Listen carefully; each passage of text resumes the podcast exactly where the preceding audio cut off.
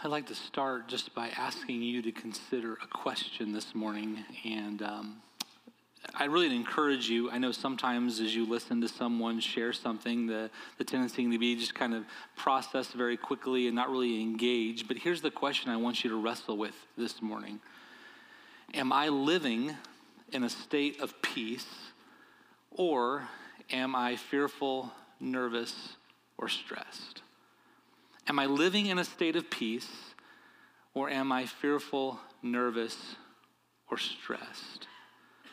Just, just rest with that question for a moment. Again, the tendency is to maybe just say, okay, great question, I'll write it in my notes, I'll think about it later. But I really want you to wrestle with it for a moment. Are you living in a state of peace? Or are you fearful, nervous, or stressed? You may be wondering where does this question come from? Um, in, in one of the disciple making groups I'm a part of, part of what we do is we look to a sheet of character questions every week. Those character questions are born out of what we see in Scripture. Uh, the, the character that God would want to foster in us and through us as we become more like His Son. And this is one of the questions that's on that sheet of what's probably 36 to 50 questions. There are other questions like Is there an issue I need to surrender or a sin I need to confess? Am I running the race of life more like a sprinter or a marathoner? Um, there are questions about um, am, I, am I praying for you know, my enemies or is there a person that I need to settle a conflict with? Again, all things rooted in Scripture, but this is one of the questions that we, we have on our sheet. And we get to pick whatever question that we want. And this is a question that's really personal to me because for the last three months, it's a question I've picked more than a handful of times as I've wrestled with this idea Am I living in a state of peace or am I fearful, nervous, and stressed? And the reason why I think it's important that you engage it, as I've had to engage it, is because as we engage this question, we answer honestly, it can lead to growth and transformation. Will we live with peace or in fear and nervousness and stress. And so, so to get us thinking more, just start with your definition of peace. I'll give you what I think is a better definition of peace in a few moments, but let's just start with how you define peace.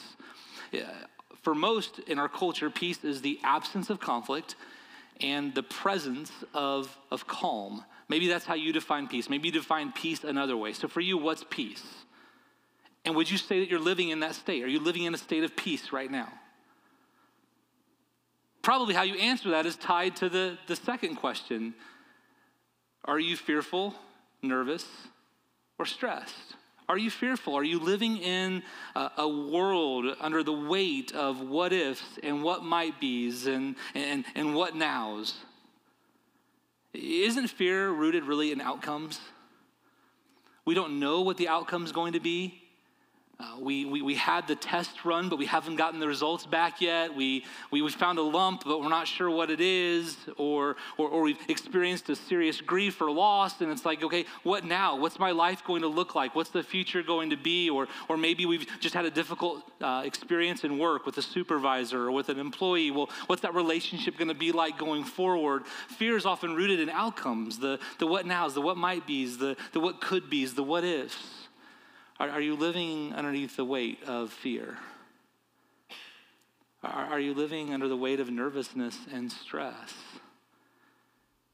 And you may be thinking what I thought when I first read this question what do you mean, am I nervous or am I stressed? Like, are you living in 2022, right? Do you understand that inflation is at record highs for many of us? Do you understand that um, you know, there's uncertainty in the job market? Do you understand that, that there's a conflict going on in many parts of our world? There's war, there's rumors of war. Like, like what do you mean, am I nervous? Am I stressed? I'm trying to buy Christmas and maybe I'm overspending. How am I going to pay those bills when they come due in January? Like, am I stressed? Am I nervous? Like, final exams are coming up this week, they're coming up next week. Like, like I'm trying to get a girlfriend. A- am I nervous? Am I stressed? What do you mean? Well, are you? Are, are you fearful, nervous, or stressed? Or are you living in a state of peace? Am I living in a state of peace? Or am I fearful, nervous, or stressed? Now, now, let's go back to that question of peace for a moment. What is peace? Because it's really important how we define that. If we define peace simply by the absence of conflict and the presence of calm, I think many of us would fight to discover peace. Because we live in a world where people are broken, where sin has had its effect in our lives and the lives of other people, and we have the global effects of sin, and that leads to conflict, personal conflict, conflict in the workplace, conflict in our schools, conflict in our neighborhoods. And so to think about having the absence of conflict, that seems awfully hard to come by. What about the presence of calm? Again, we live in a world that's broken and fractured, so are we going to have a calm experience? Well, maybe for a few hours, maybe for a few minutes, maybe for a few days if we're lucky. So is peace really all about the absence of conflict and the presence of calm? And that's where I think if we can take the world's definition of peace and we can maybe uh, put it aside, maybe even better, put it in a trash can, or maybe even better than that, flush it down the toilet, and we can instead take God's definition of peace, uh, we can find something more. And by more, I mean complete and I mean whole, and I mean satisfying. Because that's what the biblical idea of peace is. It's a sense of completeness, a sense of wholeness, a sense of, of being integrated, a sense of well being. The Hebrew word that we see in the Old Testament for peace is the word shalom. Maybe you've heard that before. It's this sense that all is well with me. Not that all is well around me, not that, that, that there's no conflict, not that everything is calm, but, but I have this deep seated sense that I'm okay. If you were to ask an Israelite if they are living in a state of peace, or if they're fearful, nervous, or stressed, they would immediately thought of who their God was, what God had done, what God was doing what he would do. That their sense of peace was rooted in the promises and the purposes and the person that is the character of God. That's where their peace came from because of who God was, because of what God had done, because of what He would do, because of what God had promised, because of what He was promising, because of how those promises would be filled, because of what God was purposing, because of who God was. They could be whole and well and complete no matter what was happening around them whether they were waiting for food to fall from heaven in the wilderness, or, or whether they were seeing the Assyrians amassed outside their walls in Samaria, or whether the Babylonians were ransacking, cutting off their water supply. They, they, could, they could have this peace that, that, that God was who He said He was, that He was working on their behalf, even when they couldn't see it. They knew that He was working. That was their peace. So if you were to ask them, Are you living in a state of peace? It would have been directly tied to what they understood about who God was and what God had done and what God would do and what God was doing in their lives. I don't know about you, but that seems really appealing to me. That, that seems way better than the absence of conflict and the presence of calm. That, that somehow there is a God who is at work and has been at work and will be at work and that I can be complete and I can be whole and I can be full and I can be at peace. I can have shalom now, no matter what's happening around me. And that's the peace that God wants to bring to each of us. That's the peace that He wants each of us to experience. In fact, I shared with you last week as we're looking at how Jesus changes everything. We looked at how Jesus changes despair to hope. And I, I shared with you that one of the names we associate with Jesus at Christmas, we just sang about it. Uh, Emmanuel, God is with us. It kind of is a way to remember the hope that he brings. There's another name we associate with Jesus, and we often speak of it at Christmas that reminds us of the shalom, of the wholeness, of the completion that God wants to bring to each of us. And it too comes straight from Scripture. We talk about Jesus being the Prince of Peace. You know where that's found? Isaiah chapter 9, verse 6. When Isaiah is prophesying about uh, the coming Messiah and what he'll do for his people, he says that he will be called Wonderful Counselor, Mighty God, Everlasting Father, Prince of Peace, Prince of Shalom. Prince of completion, Prince, Prince of well being, Prince of wholeness. That that's who God is, that's who Jesus will be. And when we come to experience Jesus as our King, Jesus as our Prince, we have the opportunity to experience His wholeness, His completion, His fullness, no matter what's happening around us, no matter what tragedies we're encountering, no matter what trials we're going through, no matter what grief is in our life or awaits us, no matter what the CAT scan reveals or the MRI shows, no matter what, what, we, what we experience in this world, we can have peace because of who Jesus is and what He's done. And that's how Jesus can change everything for you. He wants to take us from fear to peace. And so much of our experience of the peace of Jesus is rooted in outcomes. Outcomes that are assured through what he's done in coming to this earth and living and dying and raising again. So this morning, I just want to take you on a journey as you and I seek to answer this question. And it's a question, by the way, that you'll have to answer again and again. Because here's the nature of life in our broken world. We can find ourselves in a place of peace, a place of feeling complete and whole and, and well. And then something happens that shocks us, and we drift towards fear, or we drift towards stress, or we drift towards nervousness. And it's like, okay, let me be reminded of who Jesus is, who God is, his promises, his purposes, and the person, the character of God. And as we look to Scripture, we find it all over the place. Uh, we've been journeying through Acts together, and I'll share this with you near the end. Uh, in the book of Acts, by my count, I only find the word peace twice in the entire book of Acts. However, the evidence of God's people living in peace is on page after page after page after page, and we'll look at that in a moment. But in this series, because Luke also shares with us the story of Jesus' life and his gospel, and Luke's account of the birth of Jesus is our favorite Christmas story. We're kind of going back and forth between Luke and Acts, who wrote both of those volumes to show us who Jesus is, what he has done, and what it means for us in the world. And so we're going to start today, instead of starting in Acts, we're going to start in Luke. Um, Luke references peace on a number of occasions, but two of them align around the birth story of Jesus. Probably the most famous is the passage that Sean referenced earlier. Luke chapter 2, verse 14 Glory to God in the highest heaven, and on earth peace to those on whom his favor rests. The Greek word for peace that's used by Jesus uh, means exactly the same thing as the Hebrew word shalom, which should not surprise us because what was Jesus' background? Uh, he grew up in a Jewish family. He would have heard about peace and shalom. And so he speaks of peace in the same way. But that's not the passage we're going to focus on. We'll come to it, but I want to focus on is the mention of peace that arrives earlier than Jesus' birth. Probably about three months earlier, if Mary carried Jesus for nine months, because his cousin John the Baptist was born before that. And when John the Baptist is born, his father Zechariah is overwhelmed with joy in the Holy Spirit, and the Holy Spirit leads him to sing this song of praise. And in it, uh, he shares about the peace that we have through Jesus. In fact, that the assurance of the rescue that's found in Jesus results in, or it brings peace, as God keeps with his promises and his purposes and his person, his character. So if you have your Bibles, find Luke chapter 1, verses 67 through 79. That's where we're going to hang out uh, for the bulk of this morning. Verse 67 kind of serves as an introductory, helping us know what's happening. His father, Zechariah, it's John the Baptist's father, Zechariah, was filled with the Holy Spirit and prophesied. Here are the words that came from Zechariah's mouth Praise be to the Lord, the God of Israel, because he has come to his people and redeemed them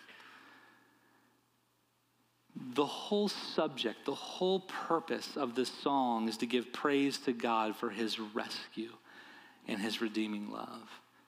In fact, if you come from a different church tradition, you may even know that this passage is named historically.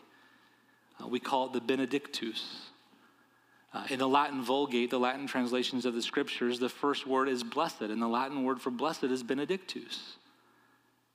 Uh, means to praise. You may hear the, uh, the, the word, the English word benediction in Benedictus, a blessing at the end of a worship gathering. So, so Zechariah is blessing God. He's praising God through the power of the Spirit. Praise be to the Lord, the God of Israel, because he has come to his people and redeemed them.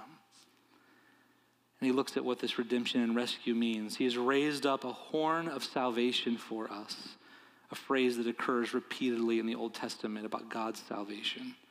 He's raised up a horn of salvation for us in the house of his servant David, as he said through his holy prophets of long ago. Salvation from our enemies and from the hand of all who hate us. And he does this to show mercy to our ancestors and to remember his holy covenant.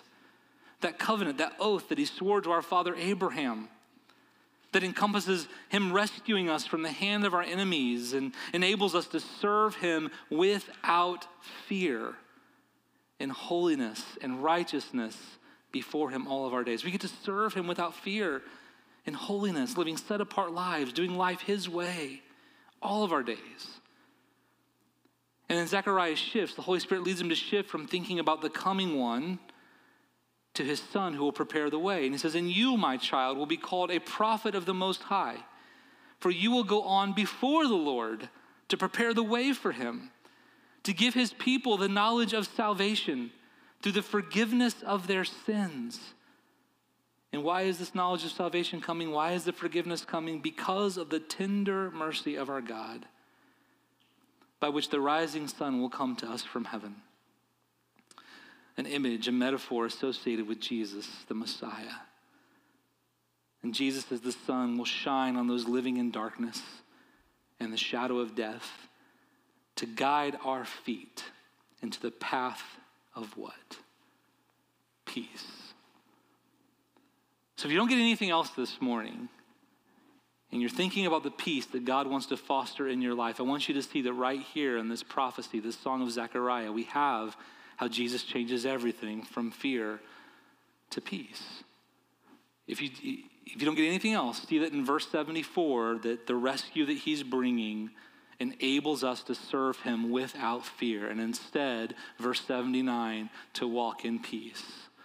Jesus offers us the opportunity to live not in a state of fear not in a state that's obsessed with outcomes, often that are fostered by the brokenness and the fracture caused by sin in our world, but instead focus on the well being and the completion that we have in Him. When we come to understand that our rescue is assured, that we have the assurance of rescue, it brings peace. Just think about this, even unrelated to our spiritual journeys. Uh, think about in your life when, when, when you're stuck, for example, uh, on the side of the road and you have a flat tire and you're worried what's going to happen and the fear and the stress and the overwhelming stuff starts to come, as soon as you know that the tow truck or the help is on its way, do you, do you fear the same way? Do you have the same struggle? No, because the assurance of rescue brings the peace. Oh, okay, dad's on his way. Okay, um, the tow truck's going to be here in 20 minutes. When, when, when, when you've had that medical test done and you know that, oh, listen, I know we found that spot, but, but, it, but it doesn't appear to be anything bad, when the assurance of rescue is there, it brings peace. The same is true in your and my lives. When, when we have the assurance of our rescue, it should foster peace. When I talk about rescue, uh, in this stance. And in this Zechariah's song, it's about our rescue from sin, our rescue from the wrong in the world. And that's what Zechariah highlights is that because Jesus is coming, there is an assurance of rescue that should result in peace, not just for his people and those who would listen, but for all of us.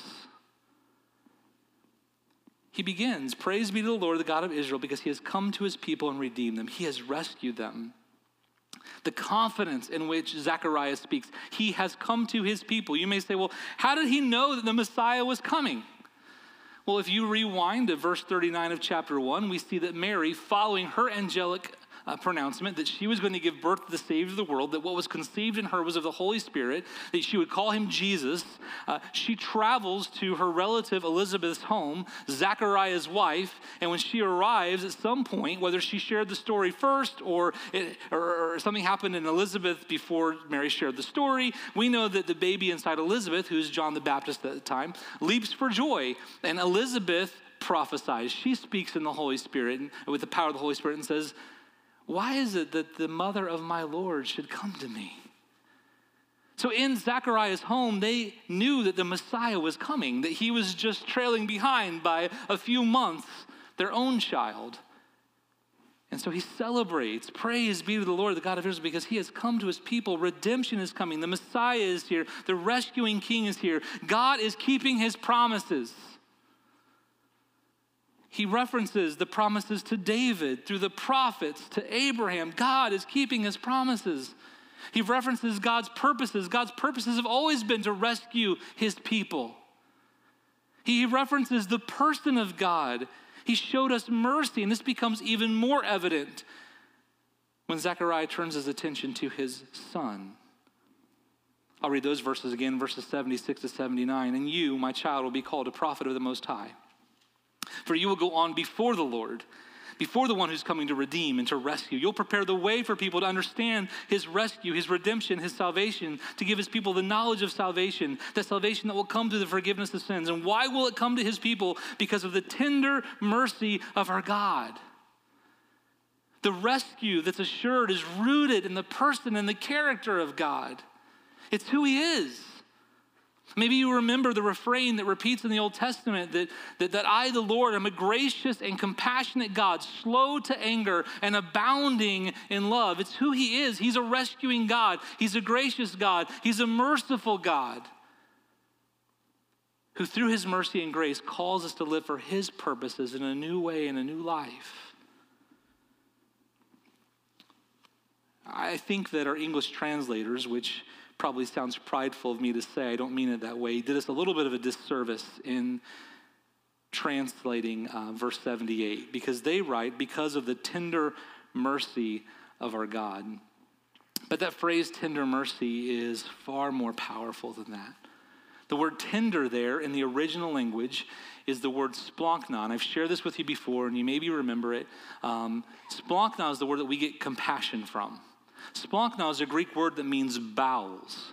The reason why it's used to describe compassion is when, when you are moved deeply to help somebody, when you see the face of the child on TV who's starving, when you see um, you know, the face of the dogs who, who need food and Sarah McLachlan singing in the background, when, when, when, you, when you see the person standing beside the road and you're moved, like you hurt from them, you hear about the plight of, of people in this part of the world, and something in you is like you ache for them to do something that's feeling something in your bowels. And what it's saying is that, that, that that God, from the depths of who He is, extends mercy. In fact, a more literal translation of this probably would be um, that from the bowels of His unfailing mercy, God acted.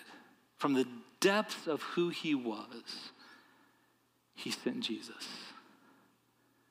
to extend His mercy to people that we might be rescued. It's, it's who he is. And as Zechariah celebrates the promises and the purposes and the person of God, it results in him being reminded of the rescue. And the assurance of rescue brings peace. You so often, when we fear things, our fear is rooted in the unknown. So many of our fears are rooted and connected to sin. Maybe not our own sin, but the sin of other people, because we fear things that can hurt us. We fear things that can harm us. We fear things that, that, that are not as we would want them to be.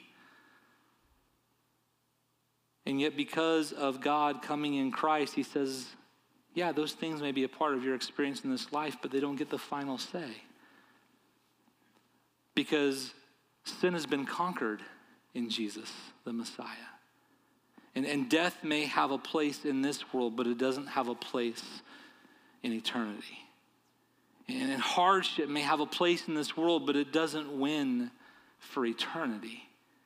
And so it can be well with you. You can be complete and you can be whole. You can be at peace even when there's conflict and even when it's not calm because you recognize the God who was, the God who is, the God who forever will be. You recognize the promises and the purposes and the person, the character of God, that He does not change. And when we come to experience that, it is like His light shines into our dark places and He guides us again and again and again into peace. So I go back to the question from the beginning Am I living in a state of peace? Or am I fearful, nervous, and stressed?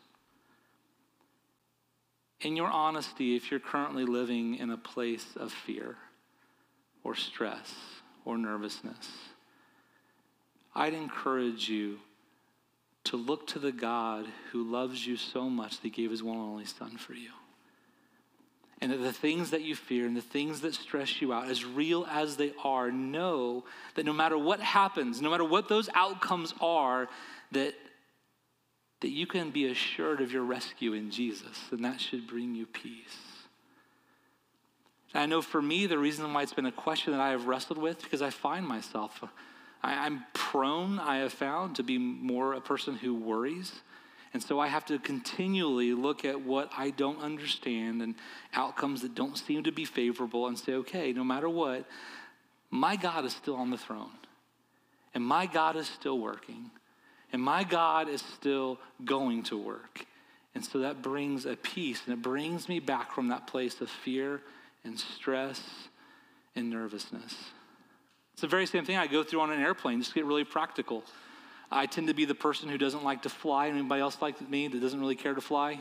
You'd rather just drive? Yeah, like keep, keep my feet on the ground.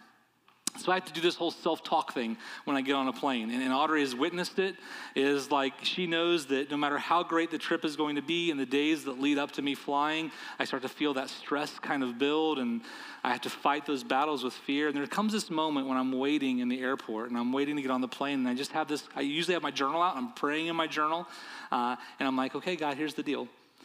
You're still on the throne. And so no matter what happens to me, I am rescued by you. I am loved by you. And it gives me that courage and it gives me that peace. And I no longer fear what's going to happen on the airplane. Now, sometimes when we're on the airplane, uh, usually going over the Atlantic, and the thing starts bouncing up and down, guess what I do? I get out that prayer journal again. I remind myself that God, you are still on the throne. This doesn't have the final say, this isn't the final part of my story. And I have that sense of completion and wholeness and well being. It's that peace that Jesus, the Prince of Peace, brings. It's that peace that Paul writes about that passes all understanding. It's that peace that is only available because of who Jesus is and what Jesus has done. There's one of my favorite Christmas passages is Colossians chapter 1, specifically verses 17 uh, uh, through about 19. And it talks about how, how he was in existence before the world and all things were created through him. And, and I, love the power of what it represents about Jesus and his place uh, in, in working alongside God and being a part of God. Um, but in, in, in Colossians 1, verse 20, it tells us that we have peace through his blood, Jesus' blood shed on the cross. We find wholeness, we find completion only in who Jesus is and what he's done. And that brings me to the more famous words about peace. Because in Luke chapter 2, when the angelic host declares, Glory to God in the highest heaven and on earth, peace to those on whom his favor rests. The angels don't declare, uh, Glory to God in the highest heaven on earth, peace to every human being. It's peace on earth to those on whom his favor rests. That's an expression that has to do with those who are God's elect, those who have a relationship with God. His peace on earth is available to every human being, but not every human being will experience it. Not every human being will experience the fullness and the wholeness and the wellness and the completion of God. That's only experienced by those who come to see that the God of all creation, God of all glory, created them, that He created them in the, His image and that image has been tarnished by our own sin and disobedience. And that that sin, that rebellion, that disobedience stands in the way of us being whole. But it's only through his son Jesus who came and died and rose again that as we believe and trust and align our lives around him, that we're made complete again. And when we surrender our lives to him, when we believe in the name of Jesus and we are saved and we are rescued, we can experience peace on earth because we know that God's favor rests upon us. If you're looking for peace and your definition is only the absence of conflict and the presence of calm, you will not find it. But if you're looking for peace and wholeness and completion, you will if you look to Jesus. He changes everything, He's prepared to change everything. We have the assurance of rescue, and that brings and that fosters peace.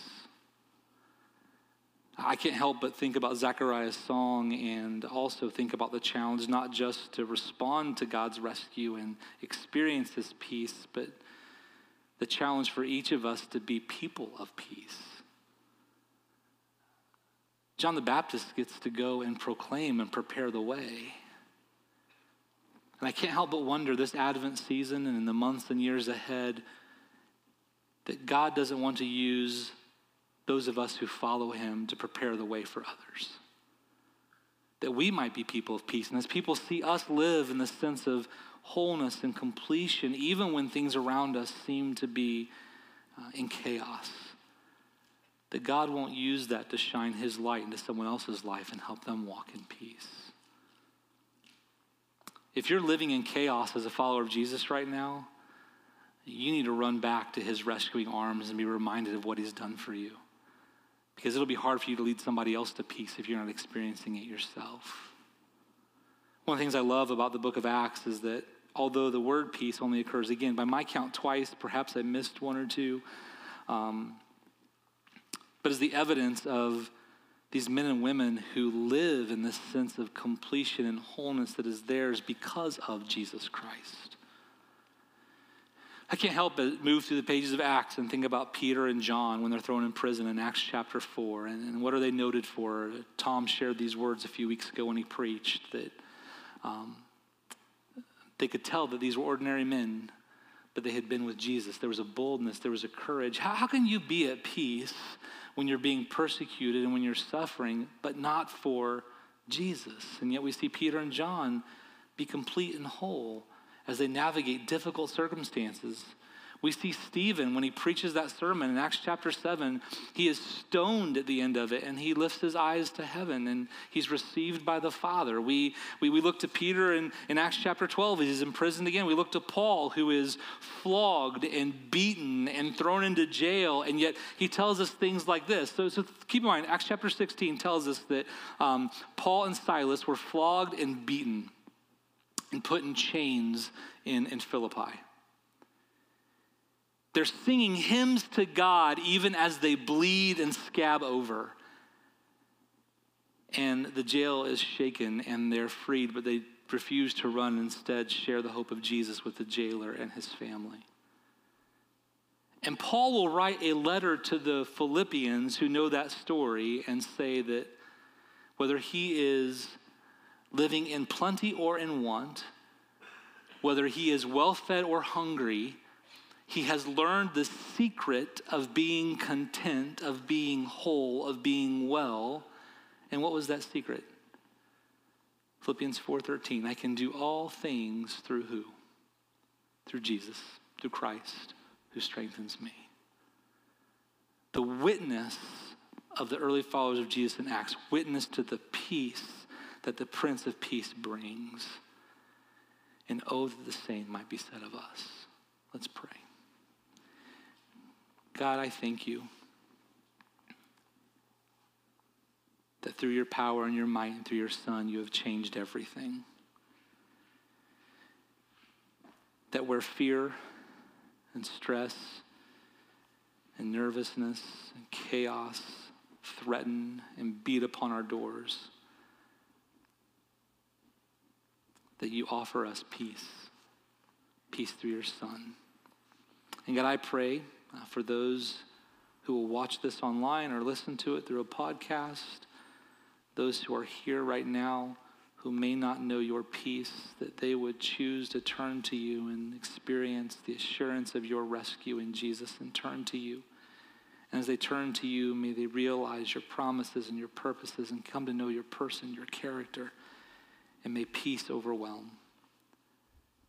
May you give them the courage to reach out to someone who's following you, to ask how they can follow you. And I pray for those of us that claim to be your people, and your disciples, uh, that you would foster peace in us as we rest in your rescue and the assurance it brings. And God, as we live these lives that have this sense of completion and wholeness, even in a world that brings discouragement and disease and difficulty, uh, that we might shine your light, that others might find your peace. We thank you, Father. And it's in your name, the name of Jesus, the Prince of Peace, we pray. Amen.